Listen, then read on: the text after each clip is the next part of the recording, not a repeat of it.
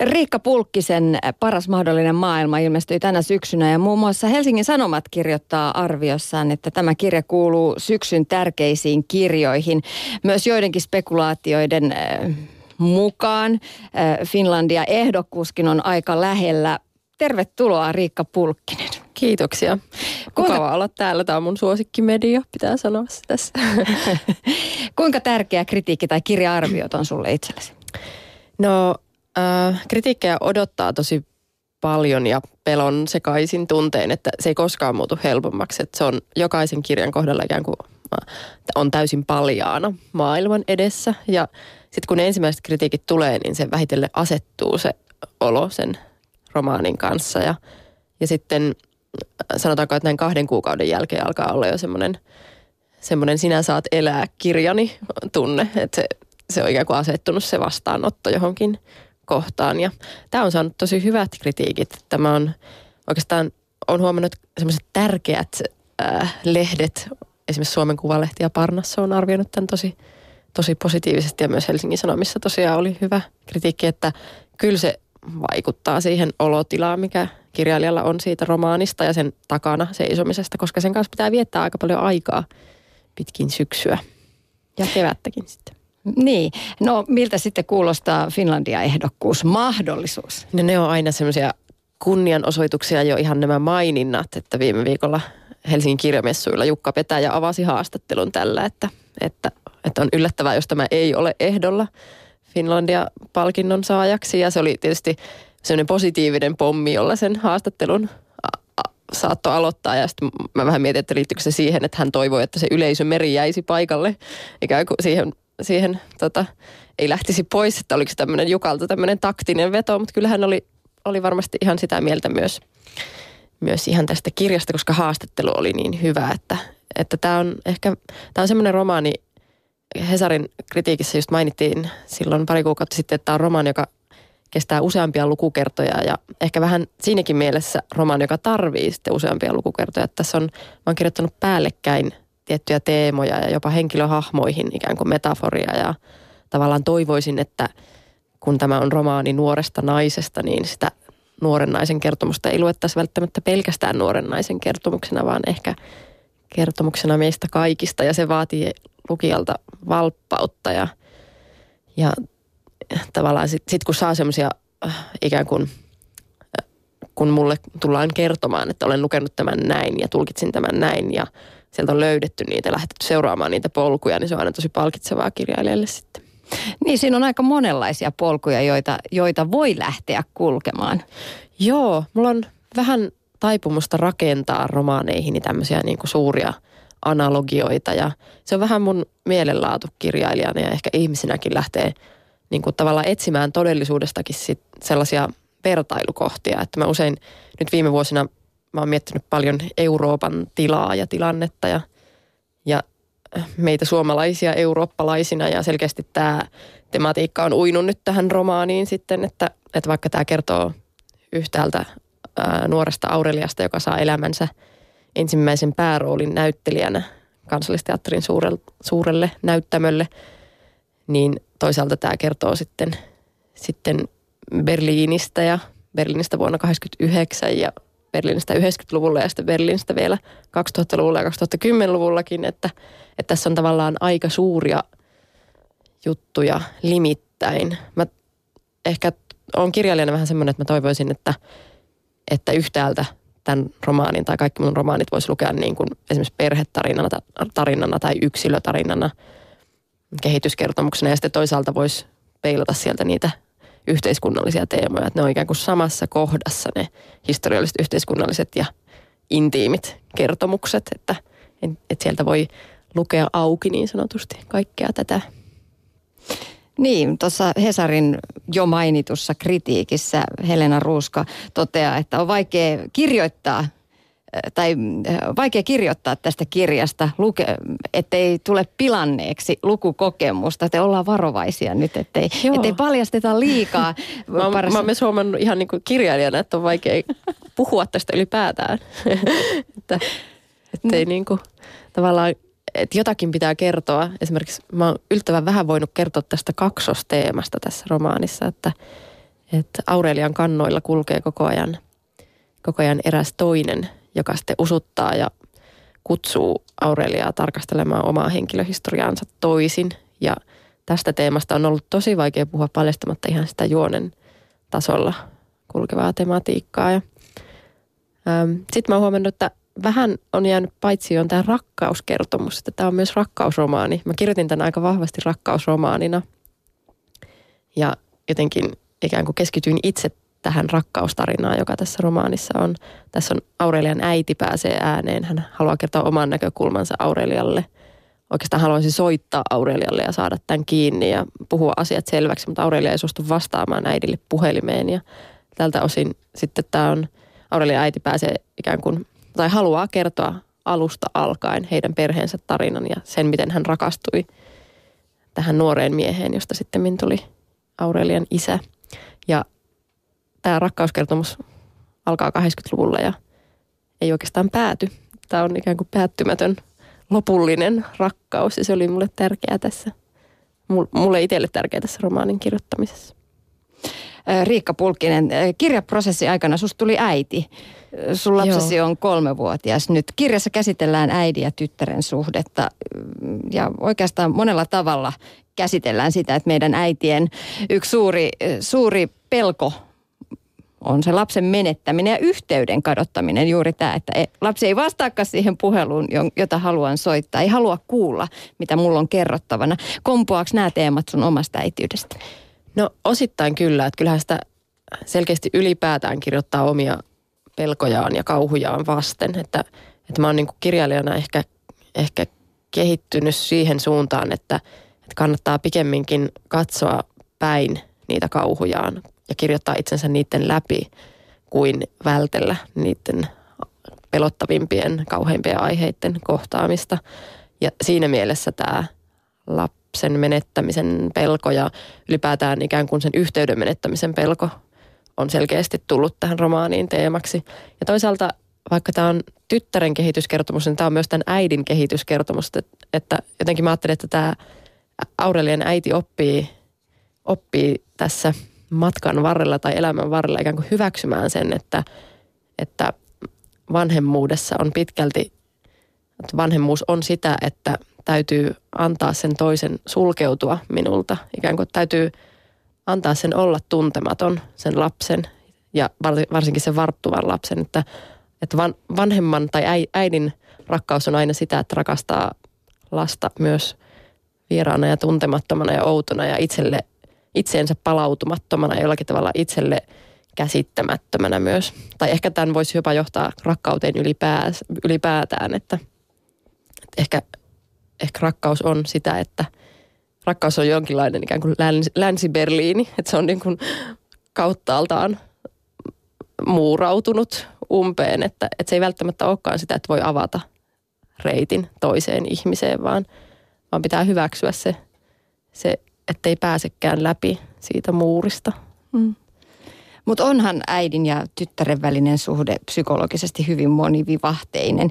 Millaiset teemat äidin ja tyttäryyden siteessä sun mielestä on kiinnostavia?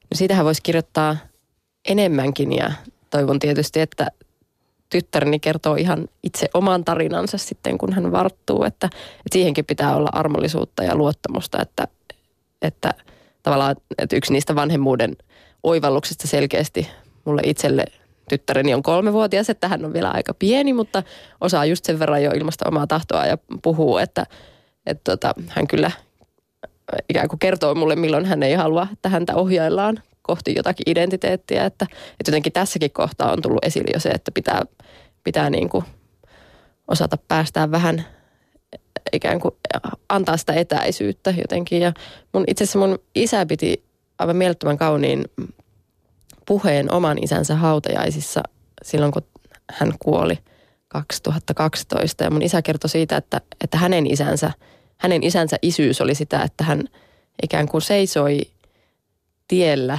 jos lapsi halusi katsoa taakse. Ja hän ikään kuin oli siellä, jos lapsi halusi varmistaa, että onko isä siellä. Ja se oli musta jotenkin tosi kaunis kuvaus vanhemmuudesta, että sitä se varmaan on, että ikään kuin seison tässä, jos hän tarvitsee minua.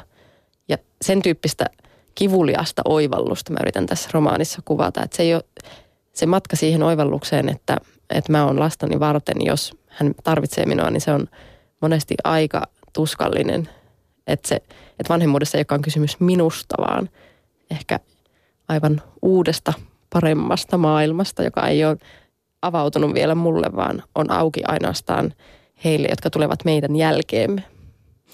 Mutta onhan se vaikea tie, koska se lapsihan on esimerkiksi äideilläni tullut sieltä sinusta ja te olette olleet yhtä ja ensimmäisten elinkuukausien aikana se symbioosi on konkreettisestikin olemassa monella tavalla niin hormonaalisesti kuin biologisestikin molempien puolelta. Niin se irti päästäminen on ehkä tästä näkökulmasta jotenkin tosi vaikeaa. Joo, sitä kivulloisuutta tässä romaanissa kuvataan. Ja jotenkin mä tässä romaanissa ehkä päädyin siihen, että mä en ole ihan varma, onko oikeasti isyys epäkompleksisempaa kuin äityys, mutta jotenkin se usein esitetään niin, tai se näyttää ulospäin. Mulla ei ole kokemusta isyydestä, mulla on kokemusta vaan äitiydestä, että se näyttää vähän jotenkin yksinkertaisemmalta ja helpommalta, että siinä ei ole ehkä ihan siitä maailman synnyttämisestä ja maailmasta luopumisesta ihan niin valtavassa määrin kysymys kuin äitiydessä. Tai sitten mä oon väärässä, mulla on vaan niin kuin ikään kuin kokemus siitä äitiydestä eikä isyydestä niinkään. Niin ja isyyskin on aika paljon muuttunut viimeisten vuosikymmenten aikana, että veikkaan, että... Niin vaatimukset kyllä, vaatimukset isyydestä, mutta onko siinä sitten se, että tietysti mun kokemus äitiydestä on kauhean myös, niin kuin se äitiyshän on kauhean ruumiillinen, se tuntuu niin kuin ruumiilliselta, jotenkin suorastaan tarpeelta se lapsen vieressä oleminen. Ja kun mä kirjoitin tätä romaania, niin mulla oli vaikea kirjoittaa tiettyjä kohtauksia ilman, että lapsi nukkui mun vieressä. Että se oli se kauhua kohti kirjoittaminen tietysti liittyy tähän. Ja sitten toisaalta se, että lapsi oli vielä aika pieni, että se symbioosi ei ollut sillä tavalla rikkoutunut vielä. Että mä ikään kuin, se on jotenkin aika vähän tragikoominenkin kuva mun kirjailijaurasta, että mun piti yrittää kaikkein vaikeimpia kohtauksia, solmukohtia tästä romaanista kirjoittaa sillä tavalla, että lapsi, että please nuku vielä hetki, että mä haluan tehdä tämän jutun, tämän kaamean kohdan tähän, tämän surullisimman kohdan valmiiksi. Että se jotenkin tietysti kuvaa aika paljon sitä ristiriitaisuutta, mikä liittyy siihen ihan perheen ja työn yhdistäminen. Välillä vähän haastavaa, mutta joo, on se jännä. En usko, että voin sanoa mitään lopullista äitiydestä tässä romaanissa, enkä myöskään isyydestä. Ja oikeastaan mun pitää antaa sille isyydelle vähän silleen tilaa, että isät voivat kertoa itse siitä, että miltä tuntuu olla isä. Mutta oli siellä hyviä ajatuksia näin 11-vuotiaan lapsen äitinä. Voin sanoa jo vähän pientä etäisyyttä niihin pieniin lapsiin sen verran on. Riikka Pulkkinen, sä oot kertonut, että haluat kirjoitusprosessissa mennä sisälle tunteisiin. Joo. Miten se tapahtuu? No oikeastaan mä voisin korjata mä en muista missä mä oon noin sanonut, mutta voisin korjata, että melkeinhän se on siis niiden tunteiden läpi elämistä siinä hetkessä ja ikään kuin, että sehän tuntuu melkein siltä niin kuin ne tunteet ikään kuin kokee silloin, kun kirjoittaa, että se ei ole ehkä niin kuin, mä oon aina vähän vierastanut sitä vertausta, että kirjailija menee hyvin toisen ihmisen nahkoihin, koska se ei oikeastaan tunnu siltä silloin, kun kirjoittaa jotakin hahmoa, vaan se tuntuu siltä, että elää tätä ääntä tai tätä hahmoa läpi tällä tavalla, että puhuu sen äänellä jotenkin. Sen hahmon läpikirjoittaminen tuntuu monesti just siltä, että tauottaa tietyllä tavalla. Että esimerkiksi mulla usein vähän vanhemmat romaanihenkilöt käyttää vähän maltillisempaa kieltä. Ne on ehkä usein imperfektissä ja sitten nuoremmat, niin kuin tässäkin romaanissa Aurelia, on kerrottu presence-muodossa, että tämmöisillä ihan siis teknisilläkin jutuilla saa aikaan sitä tiettyä tunnetta tietyn oloisesta ihmisestä, henkilöhahmosta. Millainen oli ylipäätään tämän kirjan kirjoitusprosessi? Se kesti aika monta vuotta. No joo, se oli monipolvinen, siis poikkeuksellisenkin monipolvinen mun kirjoitusprosessiksi. Aloitin ehkä 2011 kirjoitin ensimmäiset liuskat tuohon. Tämä alkoi itse asiassa semmoisena kuunnelmaprojektina Yle Radioteatteriin. Hilkka-Liisa Iivanainen, teatteriohjaaja, pyysi mua kirjoittamaan proosaa, jotta hän voisi ohjata kuunnelman. Ja sitten Krista Kosonen näytteli kaikki roolit tässä kuunnelmassa, joka sai ensi-iltaansa 2013 muistaakseni. Ja sitten tämä oli viime vuonna Helsingin juhlaviikoilla pienoisoopperana nimeltä Wonderbar. Ja se on ehkä, se kuvaa tätä vähän, että musta tuntuu, että nämä kaikki kolme teosta on niin kuin sisarteoksia keskenään. Että ne ei ole niinkään välttämättä saman teoksen eri variaatioita, vaan pikemminkin eri teoksia samasta teemasta. Ja sitten tämä romaanin kirjoitusprosessi on ikään kuin kulkenut siinä mukana kaiken aikaa. Että viimeiset 2 vuotta on sitten viimeistellyt. Mutta tietysti se, että musta tuli äiti tämän romaanin kirjoittamisen keskellä 3 vuotta sitten, niin se on ehkä eniten muokannut tätä romaania, että mun lapsi oppi myös puhumaan tämän romaanin kirjoittamisen aikana, ja tuossa kiitoksissa mainitsenkin sitten, että hän kertoi kauniin ihanan tarinan, kun hän oppi puhumaan, ja se tarina kuului niin, että eräänä päivänä kaikki oli uskomatonta, ja se oli ehkä tiivistetysti tämä. Siinä jotenkin se tuntui semmoilta pienoispitsaukselta tästä romaanista, että tämä romaani oikeastaan kertoo siitä, miten meidän täytyy aina uskoa siihen, että eräänä päivänä kaikki tulee olemaan uskomatonta. Ehkä te voitte aloittaa sellaisen leikin sun lapsesi kanssa. Niin, sellaisen paras mahdollinen maailma-leikin, mitä tässä romaanissakin leikitään. Että se itse asiassa paikantuu toi nimi semmoiseen tiettyyn leikkiin, mitä Aurelia leikkii isänsä kanssa olohuoneessa. Ja paras mahdollinen maailma on mahdollista rakentaa, mutta täytyy kaiken aikaa keksiä niitä sääntöjä, jotta yhteiselo olisi miellyttävämpää. Että ikään kuin, jos lähtökohta on jonkinlainen anarkia ja kaiken mahdollisuus, niin sitten vähitellen mennään kohti sitä maailmaa, sitä parasta maailmaa, joka luo parhaat olosuhteet kaikille. No ei mikään huono idea, jos ajattelee suomalaisia perheitä, että vaikka siellä täällä leikintäisi leikkiä paras mahdollinen maailma, koska se voisi olla aika mielenkiintoista oikeasti lasten kanssa lähteä leikkimään semmoista, mitä ne ajattelee. Mä luulen, että siellä tulisi aika hyviä ideoita yhteisöjen ikään kuin sovinnollisen ja onnellisen elon mahdollistamiseksi, että monesti ne lasten ideat, mun tyttären yksi ideoista, hän Brexitin aikaan viime keväänä, hän lausahti yhtäkkiä, että minä olen idea, minä olen ratkaisu. Tämä oli hänen yksi ideansa, että hän itse on jonkinlainen ratkaisu. Me puhuttiin Brexitistä siis silloin, kun hän kertoi tämän ajatuksensa, että sieltä tulee aika painavia lauseita kyllä, jos kuuntelee, että niitä voi kirjoittaa välillä ylöskin. Se ei tosin tullut tähän romaaniin, kun mä ajattelin, että se oli liian fiktiivinen lause, että sitä ei voi niin kuin laittaa kenenkään 2,5-vuotiaan sanomaksi oikeassa, tai fiktiossa, että oikeasti joku 2,5-vuotias voi ehkä niin sanoa, mutta fiktiossa se olisi epäuskottavaa. Mutta lapsen näkökulma on mielenkiintoinen. Aika monet aikuiset vanhemmat ei näe lasta aina erillisenä kokijana erilaisissa tilanteissa. Minkä takia sä haluat, Riikka Pulkkinen, tuoda myös lapsen näkökulmaa esille kirjoissasi?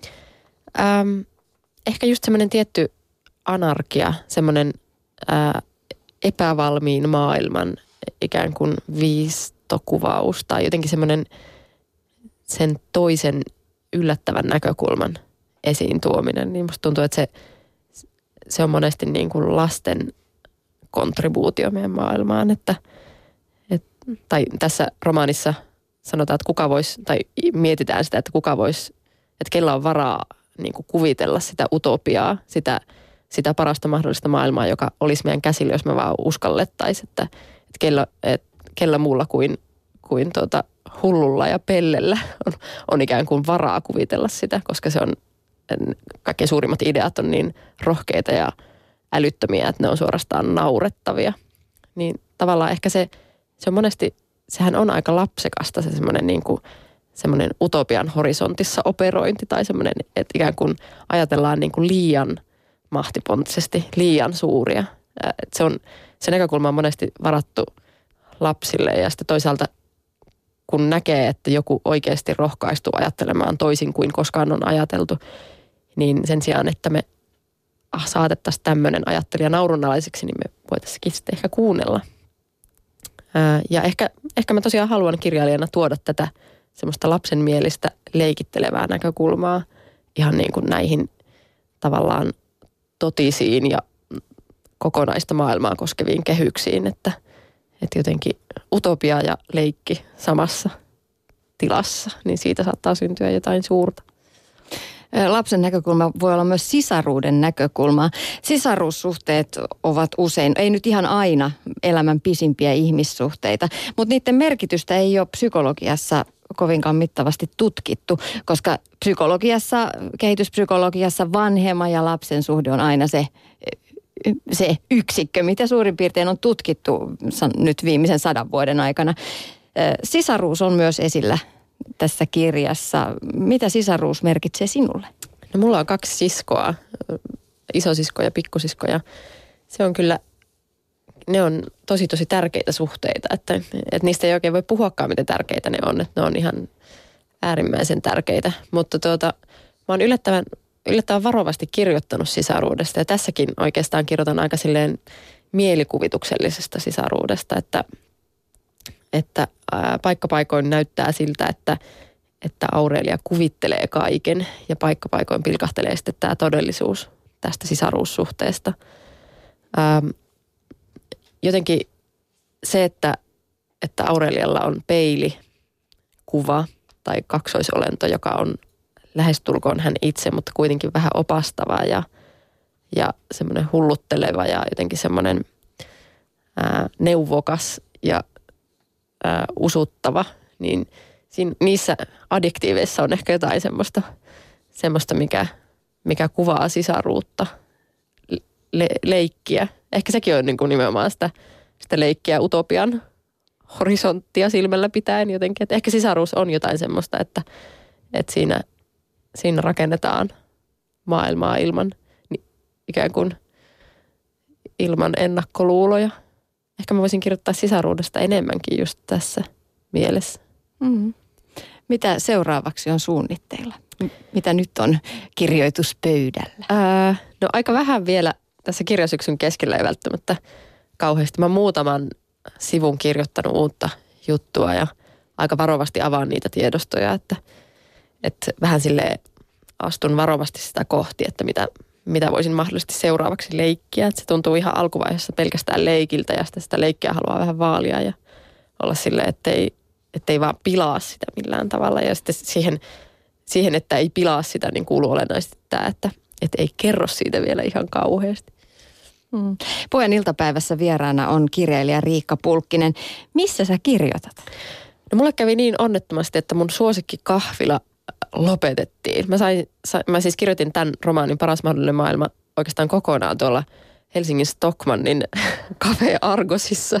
Nyt lähtee vahva reklamaatio, että kahvila lopetettiin viikon varoitusajalla ja mun työhuone meni siis multa alta. Että mä en tiedä, mä oon ollut ihan koditon nyt viimeiset pari viikkoa, että mulla ei ole niinku paikkaa. Mä oon yrittänyt testata toisia kahviloita ja ei ole lähtenyt kyllä vielä. Että nyt mä oon sitten jäänyt kotiin, että mä oon niinku kirjoittanut sohvan kulmassa viime viikot ja tehnyt töitä. Että mulle yllättäen parhaiten toimii tosiaan kahvila. Että on semmoinen niinku elämän jatkumisen tuntu siinä ympärillä, että ei mikään niinku trendikahvila semmoinen, missä mä tapaisin niinku omia ystäviäni ja viiteryhmääni, vaan pikemminkin just vähän silleen, että siellä ei ole mun ihmiset, mun niinku tuttavat ei käy siellä, vaan mä saan vähän niinku tarkkailla siellä ja sitten sieltä pitää näkyä katuelämää ikkunasta vähän ja mielellään auringonpaistetta kevätpäivinä ja sitten kahvikuppien kilahtelua ja puheen sorinaa, niin semmoisissa paikoissa mä kirjoitan hyvin.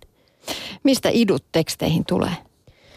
No aika hätkähdyttävistä asioista. Et mä olin esimerkiksi eilen teatterin julkassa kattoon semmoista hienoa muistisairaudesta kertovaa monologia ja yhtäkkiä siinä keskustelussa sen esityksen jälkeen sitten jotenkin tuli yksi semmoinen pieni itu, joka... No mä en oikein sitäkään viitti kertoa, mikä se oli, mutta saattaa tulla sille aivan yhtäkkiä, että puhuu jonkun kanssa jostain ja alkaa miettiä, että hei tämmöinen, että tässä on jotain. Että ne on monesti aika vähän abstrakteja, että kun niitä lähtee avaamaan ulkopuolisille tai jotenkin niin kuin esimerkiksi just jossain messuhaastattelussa yrittää avata, niin mä huomaankin, että se mun juttu, mitä mä haluan kertoa tai kerron hiukan, niin se on jotain semmoista, että haluan kertoa tarinan, jossa on kaikki tietävä kertoja. Ja sitten se on vähän silleen, no ei tää ei nyt niin kuin avaudu kellekään. Että ne saattaa olla semmoisia, niin kuin, että siellä on vaan se, että mulla on joku ajatus kerrontakeinosta esimerkiksi. Tai sitten joku ihan konkreettinen pieni kuva tai konkreettinen lause, joka kuuluu ehkä mahdollisen romaanihenkilön suuhun tai... tämmöisiä niin kuin pieniä juttuja, jotka sitten saa suuremman kontekstin vähitellen. Mistä sitten tiedät, että näin kirjan on mentävä ja näin sen on kuljettava? No, ne on tosi monimutkaisia prosesseja. Et esimerkiksi tässä Paras mahdollinen maailma -romaanissa tässä oli semmoinen valemuiston tematiikka tosi pitkään mukana. Ja mä en oikein saanut sitä toimimaan. Ja sitten mä esimerkiksi kollegoilleni paljon purin sitä, että mulla on tämmöinen ja tämmöinen juttu tässä. Et en esimerkiksi näyttänyt sitä tekstiä, mutta saatoin purkaa sitä ihan tälleen niin kuin puhumisen tasolla, että tässä on tämmöinen teema ja mä en saa tätä nyt jotenkin asettua tähän käsikseen, niin sitten helposti käy niin, että tulee sitten semmoinen ajatus, että okei, että no entä jos mä poistan tämän teeman, että miten tämä sitten asettuu. Ja sitten tämä romaani asettui itse asiassa paljon paremmin kohdalleen, kun mä poistin tämän. Että tässä on Aurelia menee hitaasti kohti tätä sen myöntämistä, että hän tässä ei ole kysymys niinkään perhesalaisuudesta, vaan pikemminkin siitä, että Aurelia ei ole suostunut myöntämään tiettyä hänelle toistuvasti kerrottua asiaa hänen menneisyydestään tai heidän perheensä menneisyydestä. Eli puhuminen on jotenkin epäonnistunut ja puhumisen tematiikka kulkee tässä romaanissa ikään kuin alusta loppuun. Ja jotenkin se, että tajuaa, että okei, tämä kertoo puhumisesta. Saattaa olla vaikka niin, että mä tajusin jossain vaiheessa keväällä, että tämä kertoo vapaudesta, surusta ja puhumisesta tämä romaani. Ja näiden läpi mun pitää tämä viimeistellä, näiden teemojen. Niin sitten se oivallus siihen viimeistelyyn ja siihen editointiin tuleekin siitä, että ne teemat selkiytyy itselle. Ja sitten tietyt rönsyt putoaa pois. Et se on ehkä semmoista viilaamista ja semmoista ikään kuin selkeyttämistä itselle. Ja sitten saattaa tulla aika olennaisiakin kohtauksia ihan viimeisessä vaiheessa. Et mun muistan, että Totta-romaanissa mä toin semmoista tiettyä analogisuutta tiettyjen hahmojen välille. Toin sitä niin kuin ihan viimeisessä vaiheessa, että mä upotin sinne kertomukseen semmoisia pieniä vihjeitä siitä, että voi lukea toisella tavoin. Tai ikään kuin sirottelin vähän niin kuin polulle semmoisia piparkakun palasia. Niin sillä tavalla se rakentuu. Onko sun helppo kirjoittaa, Riikka Pulkkinen, vai tuleeko tuskaa välillä? No siis ihanimmassa vaiheessa, joka saattaa vaihdella, missä se ihanin vaihe sijaitsee, niin silloin kirjoittaminen on ihan täydellistä, että sehän vastaa ihan täysin leikkiä. Siis se on sitä, että mä vien lapsen päiväkotiin ja palaan kotiin juomaan kahvia ja syömään suklaata ja leikkimään, mikä tuntuu rikolliselta siis monessa mielessä, tai vähintään jotenkin niin kuin epäilyttävältä, mutta siis sitten huonoimpina päivinä se on ihan kaameaa, että siis tämä on hirvittävän yksinäinen ja oikeastaan aika kammottavakin työ, että tavallaan huonoimpina päivinä tuntuu siltä, että kukaan ei ansaitse tällaista kohtaloa ja parhaimpina päivinä siltä, että mä saan leikkiä työkseni ja tämä on mahtavaa. Että jotenkin ei sitä ei voi oikein, ainoa mitä mä oon tehnyt muuttuakseni ammattimaisemmaksi ja nyt ikään kuin opittuani tähän työhön, niin mä oon tehnyt semmoisen päätöksen, että mä yritän ikään kuin siitä huolimatta, että jokainen työpäivä on mahdollisesti semmoinen päivä, jolloin jokin olennainen kohta asettuu siihen teokseen, että valmiista teoksesta ei erota sitä, että toi kohta on kirjoitettu huonona päivänä tai hyvänä päivänä, että sitä tekstiä voi tuottaa myös silloin, kun tuntuu, että ei suju. Ja se pitää muistaa silloin, kun on putkeen niitä huonoja päiviä. Mutta se on vähän semmoinen arveluttava eläin tai semmoinen niinku vaarallinen, vaikea eläin, joka asuu minussa tai meillä, jota pitää vähän niinku kesyttää. Siltä se kirjoittaminen tuntuu. Lopuksi vielä, Riikka Pulkkinen, urheiluihmisenä pakko kysyä vielä, että sinulla itselläsihän on yleisurheilutausta. Milloin saadaan kirja urheilumaailmasta? Sitä mä en ole ajatellut kirjoittaa. Jännää muuten. Musta tuntuu, että Miika Nousiainen kirjoitti jo sen juoksijatyttöromaanin Maaninkavaaran. Mä luin sen, se oli tosi hyvä kuvaus nuoren tytön juoksemisesta, niin musta tuntuu, että se on kirjoitettu. Mutta joo, siis välillä on tullut semmoinen olo, että voisi kirjoittaa. Tässähän treenataan aika paljon. Aurelia treenaa roolia varten. Hänen pitää valmistautua olemaan Berliinin muuri ja kaikkea, mitä tematiikka pitää sisällään. Niin hän käy paljon salilla ja uimassa ja juoksee, että kyllä se jotenkin aina ujuu jokaiseen romaaniin se urheilu, mutta sitten se on ehkä käänteistä, että mä tavallaan kirjoitan juostessani jossain mielessä, niin sitten mun ei tarvitse niin kuin kirjoittaa sitä juoksemista sinne romaaneihin. Käyt myös tanssitunneilla, olen kuullut. Mitä se antaa? No se antaa paljon. Siis mä käyn balettitunneilla ja modernin afron tunneilla, eli käytän semmoista afrikkalaista fuusiota tai yhdistettynä nykytanssiin ehkä olisi se määritelmä. Se on mahtavaa, kun tanssitaan ryhmänä. Se on jotenkin tosi hienoa. Terveisiä vaan tanssinopettajille. Se on jotenkin semmoista, että se riittää itsessään ja siitä ei tarvitse ikään kuin, sitä ei tarvitse analysoida mihinkään muuhun. Että se on itsessään tärkeää. Sen se antaa. Kiitos vierailusta Puheen iltapäivässä Riikka Pulkkinen. Kiitoksia.